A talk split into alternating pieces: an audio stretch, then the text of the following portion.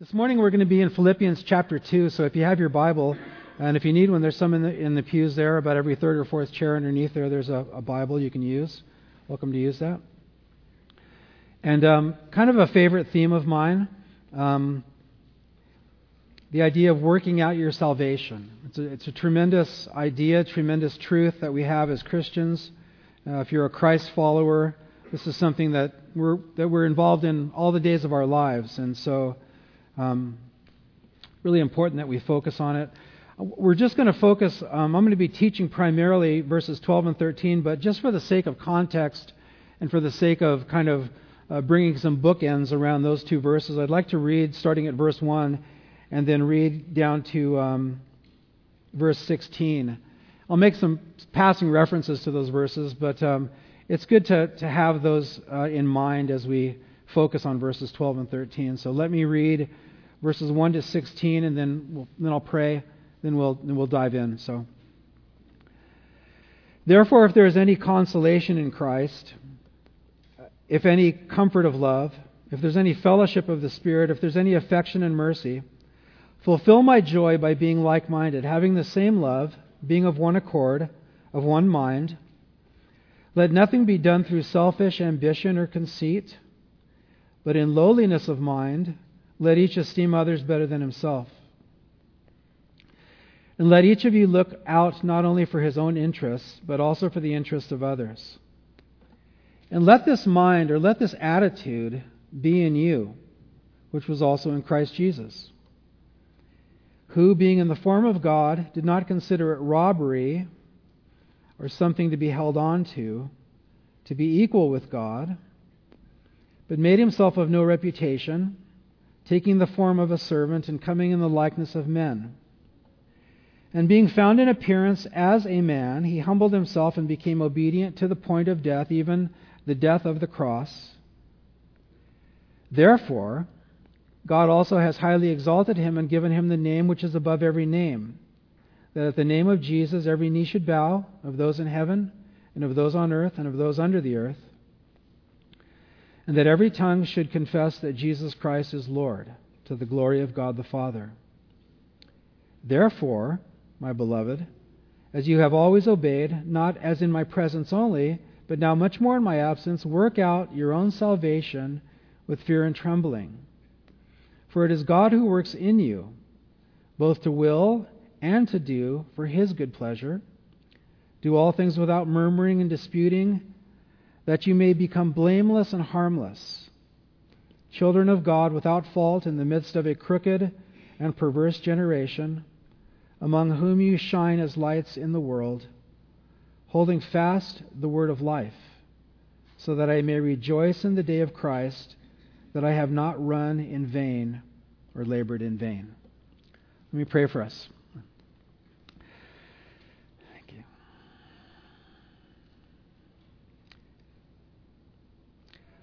Lord, I pray that you'd really speak to our hearts wonderfully and clearly and powerfully today. That um, your word would, would so affect us that even for everyone here, that today would be a pivotal day, uh, a day to look back on for all of us, a day that we will remember when you impacted us uh, with this great truth, that you would impact us in such a way and that our hearts would be receptive to you, that we would from, from, from today going forward, that things would be different, Lord, in the best sense. So, Lord, uh, speak to us, we pray. Thank you. In Jesus' name, amen. So there's two verses here. Let me, let me focus on these two verses again, verses 12 and 13. In verse 12, we see the Christian's responsibility, and in, in, in verse 13, we see God's divine enabling. So what we have here is a command followed by a promise a command to do something, which is followed then by a promise that God will help you to do it. He, the Lord doesn't just kind of throw us out in the, right, the life raft of, of uh, you know, the Christian faith and throw us out to sea and say, "Good luck. Here's a here's a paddle. You know, don't lose it. You know, and um, a little bit of sunscreen and you know, a gallon of water, something like that." He, when he's when he's telling us to live a certain way, he's he's enabling us to do it, and so those two things always go together. Sometimes you see the promise come before uh, the command, and or sometimes you see the command come and then it's followed by the promise. But things are always put together that way. So when we see these things, please don't be tempted to say, "Well, I can't do that." You know, well, we can't do it in our own strength, to be sure, the things that God would have us to do, but we can do it in His strength. And uh, if we're surrendering to Him, um, many, many great things can be done. I heard a terrific before I read this. Um, I, I, use the word, and we use the word surrender a lot, you know, in the church. And some people might say, well, what does that mean exactly? What does it mean to surrender to God? If you think about two, two armies, and they're battling, they're battling, they're battling, and finally one of them says, we need to surrender. To surrender is to join the winning side. That's pretty great, isn't it? When you surrender, yes, you're admitting that you can't win, but you're also joining the winning side. So if I use this phrase today, surrender, if I use that word today, join the winning side, which is God. And, and, and the winning side, God happens to be for you, by the way. And so the things that He's telling us to do, if you're a follower of Christ, He's going to enable you to do it. He's not going to just, you know, say some things and stand there tapping his foot and with his hands on his waist, you know, that kind of thing. So, verses 12 and 13. Therefore, my beloved, as you have always obeyed, not as in my presence only, but now much more in my absence, work out your own salvation with fear and trembling. For it's God who works in you both to will and to do for his good pleasure. So, first we look at the Christian's responsibility. Paul says, and God says through Paul, work out your, work out your salvation. We notice first what it doesn't say. It doesn't say work for your salvation. Huge difference there. Salvation is a gift given to men and women who recognize their need for forgiveness. Salvation is the gift of God. And so when, when you see things like this, this isn't, uh, these commands are not to put you uh, in, into the place where God can love you or something like that, or the place where you are saving yourselves or anything like that. To work out your salvation is not the same as, it, it does, definitely does not mean work for your salvation. Salvation is when we ask God for forgiveness. We recognize I'm, I've sinned. I, have sinned. I've lived for myself. I've hurt people. I've hurt myself. I'm, I'm guilty before God. God, forgive me. And God doesn't sweep our sins under the rug. He doesn't just kind of put them off in the corner and say, okay, uh, we'll get along. I'll just choose not to look at that pile of sins over in the corner. No, Christ died for our sins. Your sins are actually paid for by a substitute, and the substitute is Jesus. And he dies on the cross, and when your sins are paid for, it's like being in jail and somebody says somebody comes along and pays the fine for you. $5,000 or 6 months in jail. You don't have the money, so off to jail you go. Somebody comes and satisfies the demands of the court and says, "I'll pay." They come and let you out of jail and say, How did that happen? Well, somebody else paid for you. Would you like to receive that? Well, I may be dumb, but I'm not stupid. Sure, I'll receive that, you know. And you, and you, and you go and, and you're released and you're free because somebody else paid for it. This is the same idea in Christ, in the Christian life. Somebody else has paid for your sins. Will you receive that? It's a gift. So this verse is not saying work for your salvation. The Bible never tells us to work for our salvation. Sadly, there are some in our community and communities really all over the world that are doing things and trying to earn the favor of God and trying to earn their salvation. And if they're honest with you, they're not even sure that they're really saved. They say, Who can know? Uh, well, the Christian can know. Because the Bible says you can be sure that you are saved, you can be sure that you're forgiven. And so, look at your notes there Ephesians 2, uh, verses 8 and 9. For by God's grace you have been saved through faith. That not of yourselves. It's the gift of God, not of works, lest anyone should boast. God's favor is, is, is God's grace is defined as favor and a gift and kindness. It's God's kindness that offers people salvation. And so it's a gift of God. So once again, verse 12 is not work for your salvation, because we don't work for our salvation. We receive it by faith. Instead, it says work out your salvation. And if you look at the down there, number two, uh, little definition there, literally it means to carry to the goal or to carry to its ultimate conclusion. Let me read these definitions and then we'll talk about it. Work out your salvation to achieve the goal that has been set by you or by someone for you. So if you've, if you've decided to follow Jesus, God has goals for you. God has a design for you. He has a life plan for you. He has a transformation plan for you. And by the way, another thing that Christianity is not Christianity is not a self improvement program. Not at all. Christianity is uniquely different than going to a seminar where you might pay a lot of money or you might get to go for free. Maybe somebody else will pay for you. Where they teach you how to do behavior modification on yourself, how, how to have a better positive mental attitude, how to uh, you know uh, develop some self-discipline, how to get rid of some bad habits, how to you know develop some good habits, that kind of thing. Christianity is not a behavior modification program; it is a transformation uh, li- trans- a life that's transformed. The old life is put away. The old life is, if you will, uh, illustratively, buried in the waters of baptism. When a person becomes a Christian, Christ enters that life. And if allowed to, he will become the predominant influence and prompter and energizer of that life. And so uh, once again, Christianity is not behavior modification or self improvement. It's a relationship with the living God who now exerts his influence on your heart and your mind, and the change comes from within. Not the origin is not you, the origin is from heaven. And what do we do? We surrender. And what does surrender mean? To join the. Okay, about three of you believe that. To join the winning side. to surrender is to join the winning side. If you say, God, come into my life, he's not going to go, oh, good, another one I can destroy. He's not, he's not going to do that. Another one I can frustrate. I'll make him go through hell. No, he's not going to do those things. He says, great, I can't wait. There's healing that's needed here, and there's wrong thinking that's over here, and there's bad behavior and self destructive behavior over here, and there's insecurities here, and I can't wait to come into this person's life and exert my influence and love them and fill them with my Holy Spirit and just begin to prompt them and help them believe that if they'll trust me instead of, re- uh, instead of responding the way that they usually do and getting themselves in more trouble, if they respond the way and trust me with their life, things are going to be increasingly better all of the time. Not problem free, not trouble free, not perfection, but better and better and better. And it's God's desire to conform you and to, to give you a life that increasingly looks like Jesus.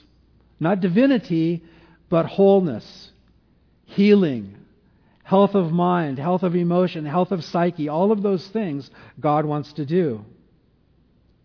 Look at the notes there, Romans 8:29. It says that God's intention is that you would be conformed to the image of his son. So, when we are working out our salvation, if we are surrendering to God, and surrender means to join the winning side, to carry, if we're working out our salvation, we are letting God carry His design and His goals to their ultimate conclusion in our lives. We're saying, God, do what you want with me.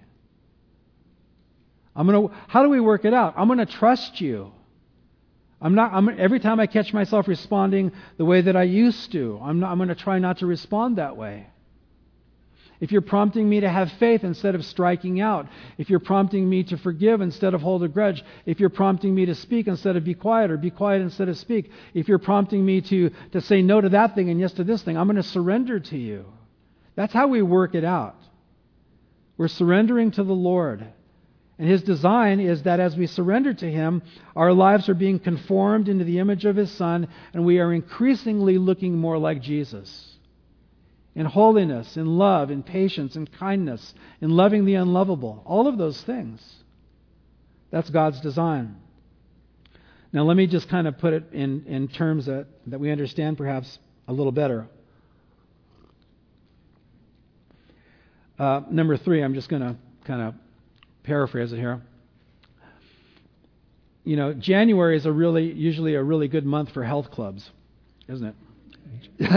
gym membership skyrockets. And we all have good intentions about, you know, losing weight and working out and all these things. And so they, I'm sure they, they're cashing in. Everybody's waiting for their bonus on January 31st, you know. and it's a great thing to want to go to the gym. We should take care of our bodies. You know, our bodies are a tool that we serve God with. So I encourage you to take care of yourself. Um, you know, take care of yourself so that you can take care of others, so that you can serve the Lord. So we get these big aspirations, and we're gonna, you know, we're gonna work out and all these things. So we we buy a gym membership, which is a good start, um, or we buy some, you know, resistance bands and we're to do it at home or we're to hike Westwood Hills, whatever we're to do. And we study, we get the right hiking shoes and we get the right kind of clothes. And if you go into the gym, you start, you know, take a few lessons and a training sessions with a trainer so that you don't work out and hurt yourself. Has that ever happened to you guys? You know, you're going to go to the gym and you're going to work out and get healthy, and then you come home and you're like, oh man, I and it's not just soreness; it's like you actually lifted the wrong way and you hurt yourself and tore a tendon or a ligament or something. And yeah, but you have all these great intentions and everything, and everything is there. Everything is in place. Gym membership, the training, you got the cool clothes, you're the coolest looking person in the gym, you got the cool hiking boots, the best looking person on Westwood Hills. Everything's in place for you to succeed, but guess what you got to do? You have to work out. You actually have to do it. Isn't that problematic to you? Pro- why can't you just take a pill and be healthy? You know? Why can't they just put health pills in like Reese's peanut butter cups? Right here, baby. You know what I'm saying? You actually have to work it out. With all the good intentions that you might have, you actually have to work it out, or else the desired results don't come. Now, some of us as Christians, we have our favorite things that we like to do in Christianity, but this verse is talking about the whole life because notice, work out your salvation with fear and trembling, and then look at your notes. Work out literally means to carry to the goal, to carry to its ultimate conclusion. If God's desire is to conform your life into the image of Christ so that you look more and more like Jesus, Jesus wasn't kind of like a one sided Christian. You know what I mean? Would you say that he probably had it all together? Now, some of us like to study the Bible. We love to read, we love to read commentaries and that kind of thing, but we hate praying. Some of us love to go out and share the gospel in the streets or something like that, but we're, but we're unwilling to forgive people. Some of us love to uh, study prophecy and that kind of thing, but we're really stingy with our money. Uh, I don't know if everybody's going to get this illustration. Actually, I wanted to put a slide up, but I didn't. But I'll just tell you because you'll get it. It's super easy, and you guys are smart. You ever see those guys that go to the gym, and if like if if I was that guy, had my shirt off. Sorry to spoil your day, and I'm like, you know, just muscles rippling everywhere, and and then I step out and I have chicken legs. You know what I mean? Just little little toothpicks for legs. That's how some of us are with our Christian faith. I love to read the Bible, but I have chicken legs with regarding forgiveness. I love to go witnessing, but I have chicken legs regarding giving to God. I love to go on missions trips, but I won't forgive my parents. You think Jesus was chicken legged in any way, emotionally, spiritually, mentally? Yes or no? No. He was, the, if I can put it this way, I hope it's not irreverent, Lord. He was the whole package. He was the whole thing. Look at your notes again, guys. Work out. To carry to the goal, to carry to its ultimate conclusion, God has a design for you, and Romans 8:29 says, His design is to conform you into the image of Christ. And so some of you will say, Yeah, I want to be like Jesus. I'm going to go home and read more. Some of you probably don't need to read more. I'll get myself in trouble for saying that. Some of you probably don't need to read your Bible more. You need to pray and ask God to change your heart about the people that have hurt you. Because your reading is like big muscles up here, and your lack of forgiveness is like chicken legs. Does that make sense? We always eat the favorite part of the meal first, right? You eat the icing before you eat the cake, some of us, or whatever the case might be. We always have our favorite things that we like to do, even in the Christian life. I love to worship God, but I'm not going to serve. I mean, He's here to serve me. I mean, I'm here to get pumped up with the music or something like that. You, you guys know what I'm saying, right? So to work out your salvation, you know, with fear and trembling, at the gym they say, don't skip leg day. That's what. The, any any gym rats here? Go guys. Okay, yeah. Don't skip leg day because you'll be at chicken legs. You know what's kind of embarrassing about chicken legs? Everybody sees them. That's what's embarrassing about chicken legs. Can I throw a kind of a, a sober, uh, uh, scary, uh, maybe life changing thought at you? Everybody sees our chicken legs. Everybody sees our spiritual chicken legs. To some people around us, it's just as obvious as you putting on a pair of shorts at the gym. it's just as obvious. If I, you know, if, if anybody pick pick somebody here or some other Christian, oh man, they really they really love to, to sing, they love to worship and everything, but I'll tell you what, boy, they cannot hold their temper down. May I suggest to you then, quit quit reading or quit listening to, you know, K-Love or whatever, do some study about keeping your temper down. So that you can be conformed into the image of Christ. The whole package. In the early days when I started teaching the Bible back in the 80s, um, I loved to teach people about sin. I love to, uh, the, the, the, phrase among pastors is uh, to beat the sheep. I was, I, was, I was great. I had a high school group. I'd beat those kids up every week. It was great. I'm being a little sarcastic.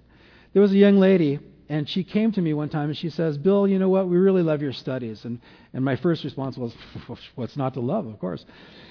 And, but, but she says, We really love your studies, but we always leave feeling really bad.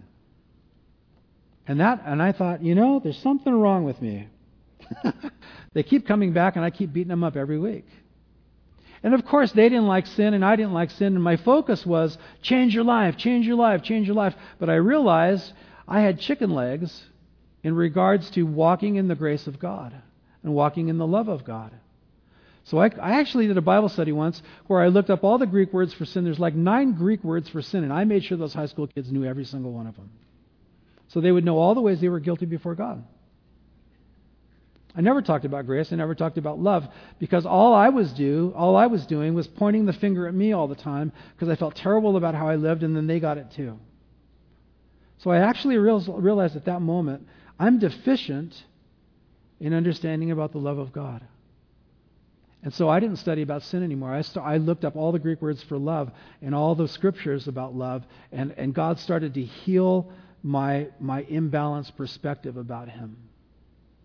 And I began to, to understand the love of God and the grace of God. You guys with me? What are the chicken legs in your life? Don't look at the person next to you. what, are, what are the chicken legs in your life? Don't just go back and keep doing the curls. Okay, your biceps are wonderful, but your chicken legs can't hold them up.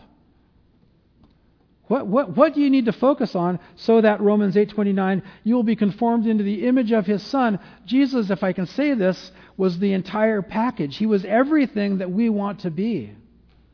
He was as patient as he was holy. He was as wise as he was disciplined. He was as loving as he was stern. He was perfect in all that he did. And we just very naturally, it's very natural, guys. It's really natural instinct to just gravitate towards one thing or another that we like. And then we get really good at those things, but we're neglecting perhaps, possibly, another whole part of our Christian life. And so this is just an exhortation. This is definitely a, a, a, a passage that's an exhortation for the body of Christ. Pray, Lord, what are the, what are the chicken legs in my life? Or if you want to take a chance, ask somebody that, that, that you consider a friend or who loves you. And let them tell you. I love your knowledge of Scripture. Uh, I love that you're generous. But you know what? Sometimes you're really mean. Study about being kind. Or uh, you serve all of the time and this and that, but you never read your Bible and you believe anybody that comes on YouTube. You have no discernment. Pick up your Bible. Your chicken legs is lack of Bible knowledge. So, guys, let, let God show you. He'll show you. Don't you think? Yes or no? He'll show you. Why? Because He wants to conform you into the image of His Son. He wants to do that. And so His promptings may be to the thing you'd rather do last. Maybe the thing you'd rather do last is the thing you start, need to start doing first. I'm preaching to myself too. So look at verse 12. Work out your salvation, but it says work out your own salvation. Sometimes we're maybe maybe the chicken legs in your life is you like to help other people work out their, their salvation. I'm a professional, uh, you know, counselor, and I get I'm a professional busybody. Really, is what I am. And I get in everybody else's business, but my own salvation is really out of balance. Guys, start with your own salvation. Work out. It says it right there, doesn't it? I'm not making it up, right? Work out your. Say it with me. Own salvation. Work out your own salvation. There is a time and a place when we come alongside other people, to be sure. I mean, that's what I'm doing now. But hopefully, I've been paying attention to my own life before I make suggestions to you guys about your lives. So, we work out our own salvation. We also notice that this effort is to be deliberate. Look at your notes down here, Titus chapter 2, verse 11 and 12. The grace of God, grace means gift. The gift or the divine friendship, the favor of God, the kindness of God that brings salvation has appeared to all men it teaches us to say no to ungodliness and worldly passions and to live self controlled, upright, godly lives in this present age. And so God is in the business. If you have said yes to Jesus and you have the Spirit of God dwelling within you, He taps you on the shoulder, on the spiritual shoulder, and says, Okay, enough of this. You need to do this. Oh, but Lord, I like doing biceps. No, no, my son, you got to work on the legs. Enough of this, you need to incorporate this. You need to focus on this because you're really, really deficient here. And then we have to be deliberate. Just the gym analogy, I guess, because I'm a guy and I've gone to the gym off and on, off and on for a lot of years. Guys love to work out the upper body, but, but a lot of guys just don't like to work on the legs, and then they just look silly. You've got to be deliberate. So, whatever it is the Lord is tapping you on the shoulder about, you can't expect that it's going to happen accidentally. It's not. It's not going to happen accidentally. You have to say, Lord, show me, show me that good thing, God, that you want to develop in me. And guys, He does want to develop good things in you. Would you say so? Yes, amen? He wants to develop good things in you. The life of Jesus is beautiful to look at in the scriptures, and He wants to make our lives increasingly more beautiful for people to look at. But we have to realize what He wants us to focus on. And then we have to go out and actually do it. We have to be diligent. Now, he says here, verse 12, work out your own salvation. And the word salvation here means a lot of things, actually, in the Greek language, in the original language. It certainly means justification, which means forgiveness. One little paraphrase that we have is just as if I'd never sinned when we say yes to Jesus, it's like he looks at us and says, You're forgiven. I don't see any sins. So justification is definitely that. But, but it's also another kind of fancy word sanctification, uh, holiness. And sometimes maybe you grew up in a church where, you know, the more quiet and, and somber you were, people thought you were holy. The old, one of the old phrases is like, you, you look like you got baptized in lemon juice, you know. That's not holiness. Holiness, the word really means to set your life apart for a special purpose. The guitar is set apart for playing. I don't, uh, I don't use it as a hammer. I don't use it as a golf club. I use it as a guitar. The guitar is set apart to be the guitar. This pulpit is set apart to be a pulpit. Nobody surfs with it. You know, not, nothing else. It's just a pulpit.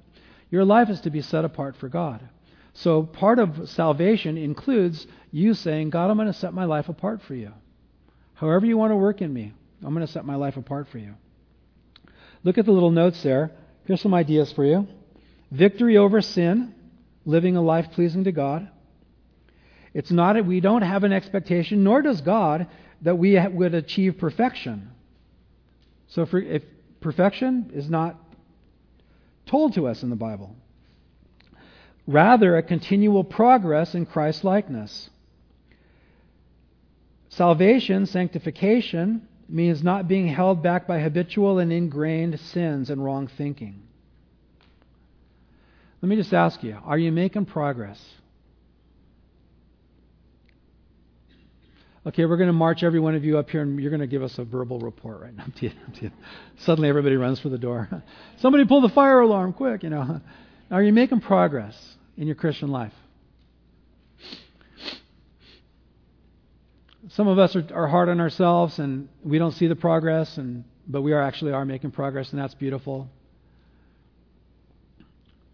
But if we could be honest with each other, maybe maybe the people that we love in this room and people we love outside of this room, we might we might take the chance and just say, you know, I don't. It doesn't seem like you're making progress. That's what God's calling us to. Verse 12 work out your salvation, work out your own salvation, make progress. Not perfection, not making promises to God about I'm never going to do this again or I promise I'll always do that. None of that. It's just submitting, surrendering, being influenced by the Spirit of God, and then saying, you know, I'm going to respond to this. I'm going to respond. Down at the bottom of page one on your notes, it says, to do it with fear and trembling. Look at your definition there. Not a slavish terror of eternal judgment, but of the potential for sin that we all carry. I want to read you another uh, quote there by a guy named Vincent, but let me just kind of give you my paraphrase first.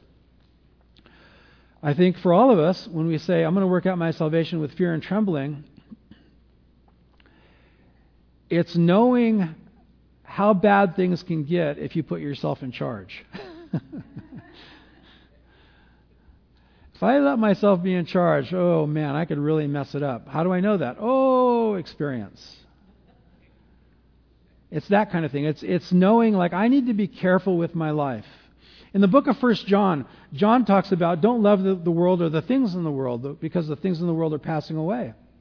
And then he says, the lust of the eyes that's love, that's materialism, seeing stuff and you want it. Or the lust of the flesh, that's passion. Or the pride of life, that's recognition. And I think probably all of our sins fall into those three things a desire for things, or a desire for passion, or a desire for recognition. Let me just ask you do you know which one you're really susceptible to the most? And if you do, that's an area that you really need to be careful with. So I'm going to work out my salvation with fear and trembling. Here I am, I'm a Christian. I got great biceps, but I noticed I have chicken legs. Okay, God wants to give me big legs, like manly legs, you know. And so I need to be disciplined to do that kind of thing. But I better be really, really careful because I know that I'm, I'm, you know, I could do this thing over here if I leave myself in charge. It's a cautious self distrust.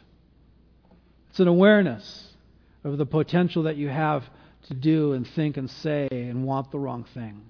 That's what it means. It's not slavish fear from God and God's going to crush me, or it's just being careful. Look at this uh, uh, quote by a guy named Vincent. This fear is self distrust, it's tenderness of conscience, it's vigilance against temptation, it's taking heed lest we fall. It's a constant apprehension of the deceitfulness of the heart and of the insidiousness and power of inward corruption. It is the caution and circumspection which timidly shrinks from whatever would offend and dishonor God. This is human responsibility.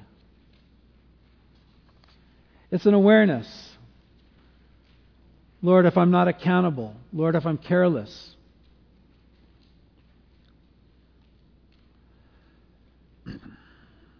It's, I guess it's like maybe having, I don't know, let's say you have a pet tiger at home. Don't bring it to church, by the way. And, and, you, and, you, tame the, and you tame the tiger. But you know what? He's still a tiger, isn't he? And if you can neglect that tiger for a while, what does he do? He reverts back to his, his jungle instincts. He can't help but be a tiger.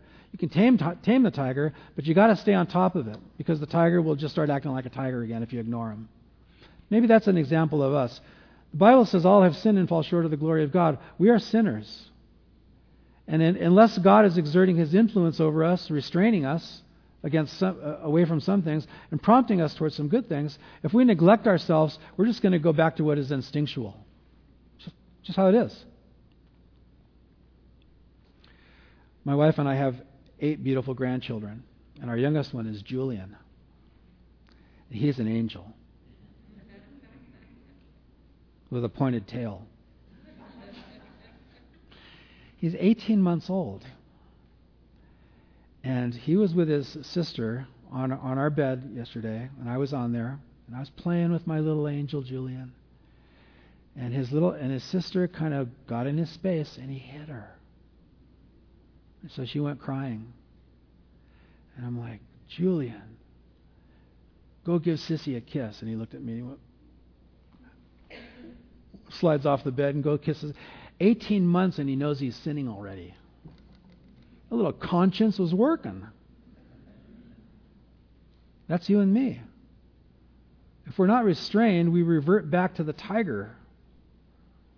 So working out your working out your salvation with fear and trembling is realizing uh, there's there's there's some work I need to do, and I can't just do the things that I like. I need to be the full package like Jesus was, and it's God's desire to conform me into the image of Christ and all that. But I got to be careful with myself because if I'm not deliberate, I'll just start going back to my instinct, and the instinct isn't good. He wants to transform you. And so we get to the second verse here. First, verse 12 is God's command, but verse 13 is God's divine enabling. This is wonderful, guys. For it is God who works in you both to will and to do of his good pleasure. The word works there is the Greek word energeo, and it means to be active, efficient, effective, powerful. Guess, guess what word we get from energeo?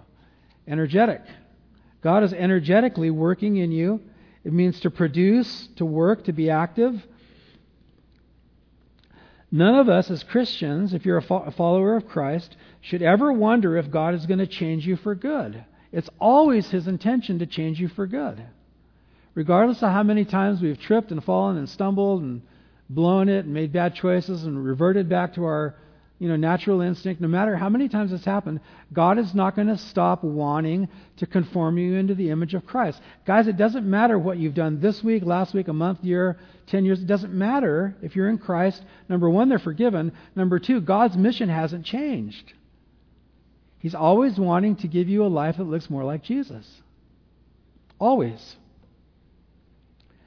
He's energetically doing his part to reshape your desires and thoughts and actions. How many of you guys are thankful for how God has changed you? Amen? Yeah. Okay, everybody that raised your hand, you can, you're free to leave. The rest of you have to stay. The beatings will continue until holiness improves. God is, it's, it's always His concern to do that. He's always going to be after that. He wants to change us. He's the initiator, He's the source, He's the designer, He's the power supply. We can't do this ourselves. So God is working energetically in us, and our job is to surrender, which means to join the winning side. Surrender to the Lord. He, t- he taps us in that invisible, soulish way on our spiritual shoulder and says, Excuse me, boy, you really need to get disciplined here. Oh, you're right, Lord. Okay, I'm going to. He's the prompter. And then he gives us the strength, and he gives us the desire. He doesn't force us or compel us, but He exerts His influence upon our hearts. He's putting in us what is good. We work out what God has worked in. It's a process. If you've been around here for any amount of time, you've heard this. For the newcomers, you're going to think it's brilliant. I'm not sinless, but I sin less than I used to. Anybody else? Amen? It's a great thing to not be trapped with all the stuff that I was trapped with 30, 35, 40 years ago. It's a great to be free of so much that. Not perfected, don't expect to be perfected in this life, but it's getting better and better and better. Every time I say yes to Him, He does good things in my life. Less guilt, less shame, less, less self hatred, less embarrassment, less things I have to hide, all those things. He's, it's His desire to give me a life that looks more and more like Jesus. Notice what it says here, guys. This is really just wonderful. It is God who works in you energetically, and He does two things here in this verse. He causes you to will to do His good pleasure, and then He causes you to do His good pleasure. He changes your desires, and then He gives you the power to do it. It's a wonderful thing. And look down at verse 12 here, in, or number 12 here in your notes on page 2.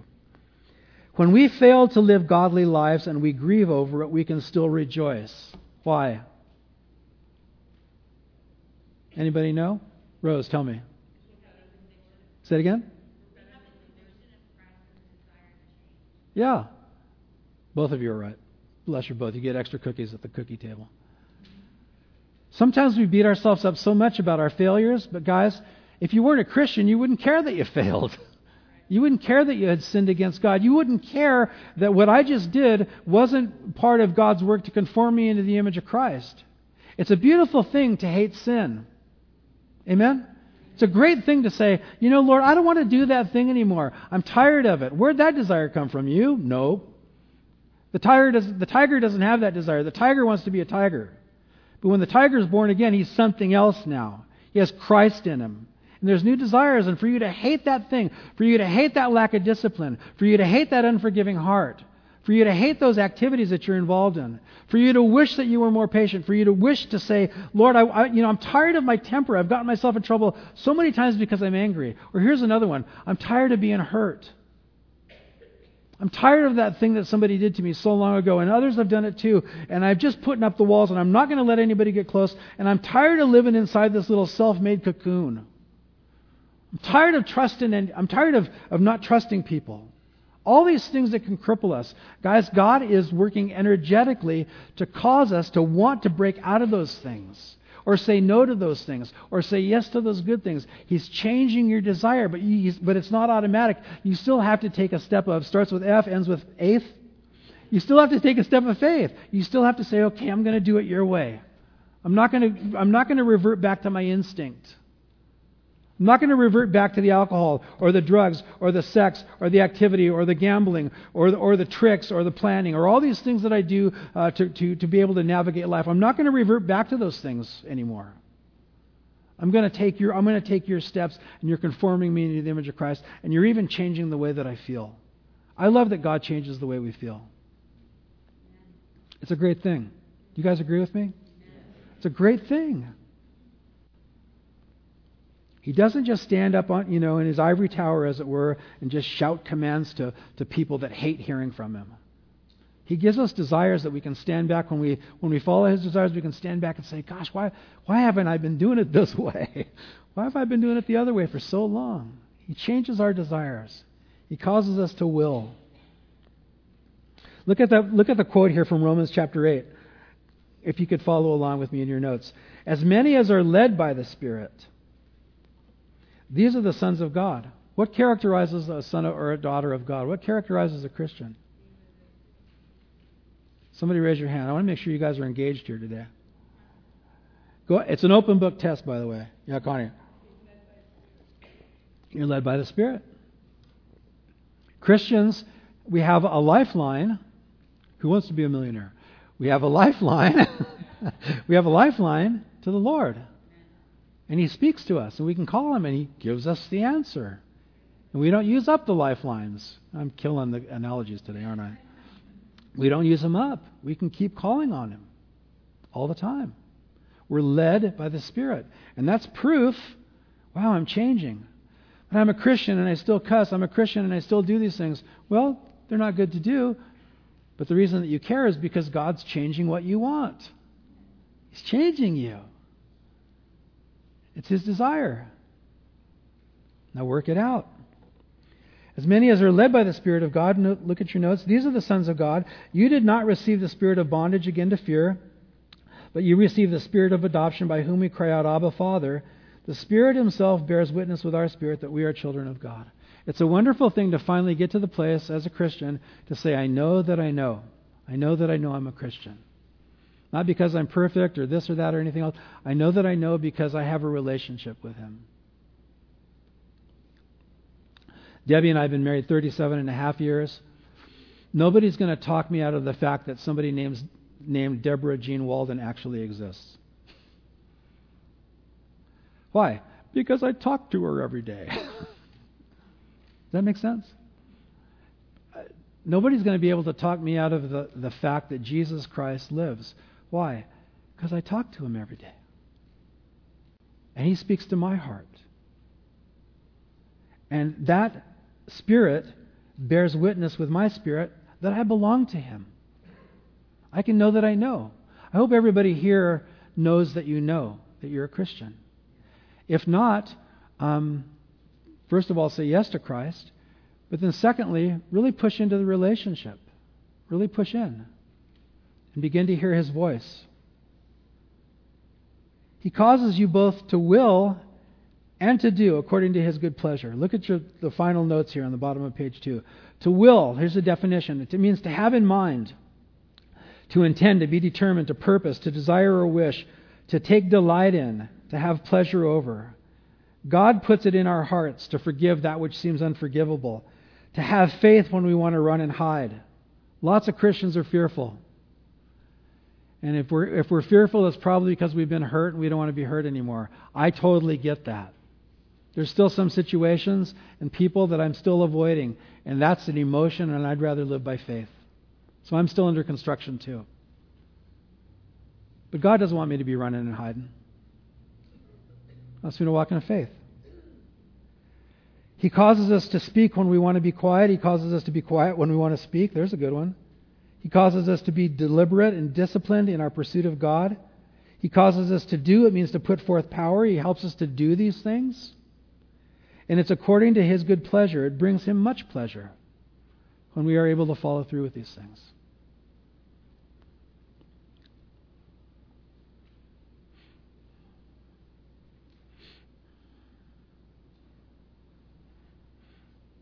Some of you guys have really good poker faces out there, I'll tell you.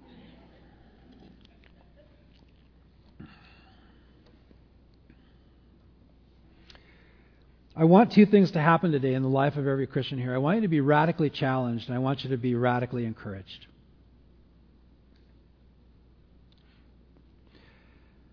There's somebody has said something about this, and I'm going to just paraphrase it. Sometimes there's not much difference between a rut and a grave,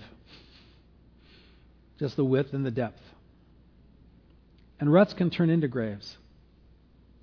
And it's easy for us as believers, as, as followers of Jesus, to get in a rut. And we stay in the rut.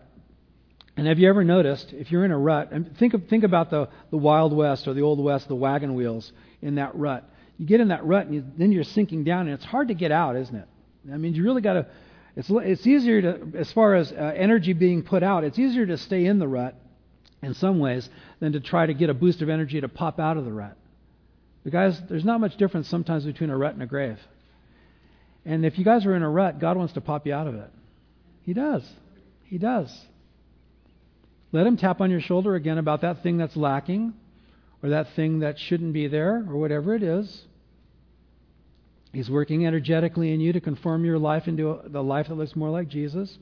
It's according to his good pleasure. But we have to work it out with, a, with an awareness of if I don't, hmm, I could cause some trouble for myself.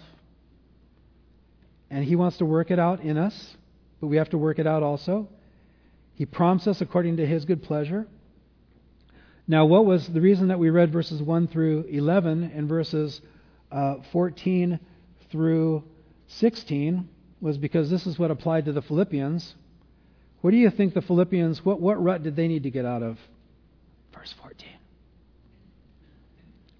What were they doing? Murmuring and complaining. Murmuring and complaining. They weren't getting along. That never happens at church, does it? Every time you guys laugh like that, I know I hit a, I know I hit a home run.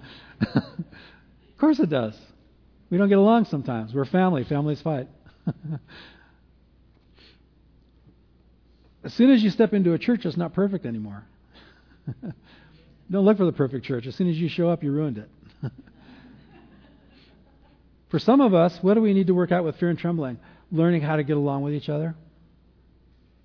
So why did he why did why did he say then uh, verses 5 through 11? Because Jesus lowered himself to the lowest point. Jesus humbled himself. Now just notice the connecting of the dots. Jesus humbled himself lower than any of us will ever humble ourselves.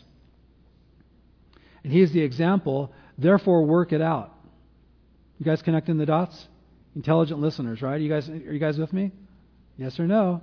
I'll keep you here all day. I won't. You can't get along with people? Guess what you got to do? Humble yourself. That's this these are not random thoughts put together, guys. There's a stream of thought here. Humble yourself. No, it's kind of hard. Tell that to Jesus. He humbled himself to the lowest place. And what, what are we concerned about? Getting lifted up. When Jesus humbled himself, then he was lifted up. So go work it out. By the way, quit complaining. That was their challenge. But there's a lot of challenges that we have, aren't there? Let me close with this quote from Ray Stedman. Excuse me, down at the bottom of page two. Ray Stedman says, "Work out your own work out your own solution. Work through the problems and trials and difficulties presented in ordinary daily life. Use your mind and your will to solve your problems yourself in the confident expectation that in doing so, God is also at work in you to make you both will and do of His good pleasure. That is a marvelous statement of the Christian's experience of being led by God. When you find yourself starting to lean into the idea of actually forgiving that person that has hurt you so badly, that's the Lord. When you find yourself starting to lean into the idea of coming out of your shell and reaching out to people, that's the Lord. When you find yourself willing to sell that thing that's a terrible distraction to you, it's not, a, it's not an evil thing, but for you it's a distraction because it's taking your heart away from, from family and marriage. That's the Lord. He's causing you both to will, and then He'll help you to do when you're hating that sinful, habitual thing that you do and you wish you could change, that's the Lord. That's the Lord. He's working energetically, and He's not going to stop. He's, his, it's His job, it's His desire, it's His mission to conform us into the image of Christ, that we would have lives that look more like Jesus. With all the people that are seemingly turning away from Christianity right now and Sadly, um, you know, did you guys read about Joshua Harris, Harris uh, the guy that wrote I, I Kissed Dating Goodbye? Remember that book in the 90s? He, he has now just proclaimed that he's not a Christian anymore. I don't know his story. But when I meet people like that, or when I hear about them, especially when I meet them, they, often the complaint is, well, the church this and people that and all that kind of stuff. I, I get it. I'm a pastor. I know how bad church can be. I know how good it can be too. But I always want to say, what did Jesus do to you? And nobody can ever say that he did anything bad. It's people. It's us not humbling ourselves. It's all, it's all the, the peripheral other things, the secondary, tertiary things. But Jesus is good all the time. All the time, He's good. Let Him have your life. Let Him set you free. Amen? Let me pray for us. Father, thank you so much. You have such a grand agenda for us, Lord. And um, sometimes it's frightening to see what you want to do in us, Lord. They're, they're, they're not small steps of faith. Sometimes it feels like huge steps of faith. But God, you're good. And you will hold us and you will lead us and you will be our safety net, God. You will be that thing that balances us, Lord, and sustains us, Lord, because you're a good God, Lord.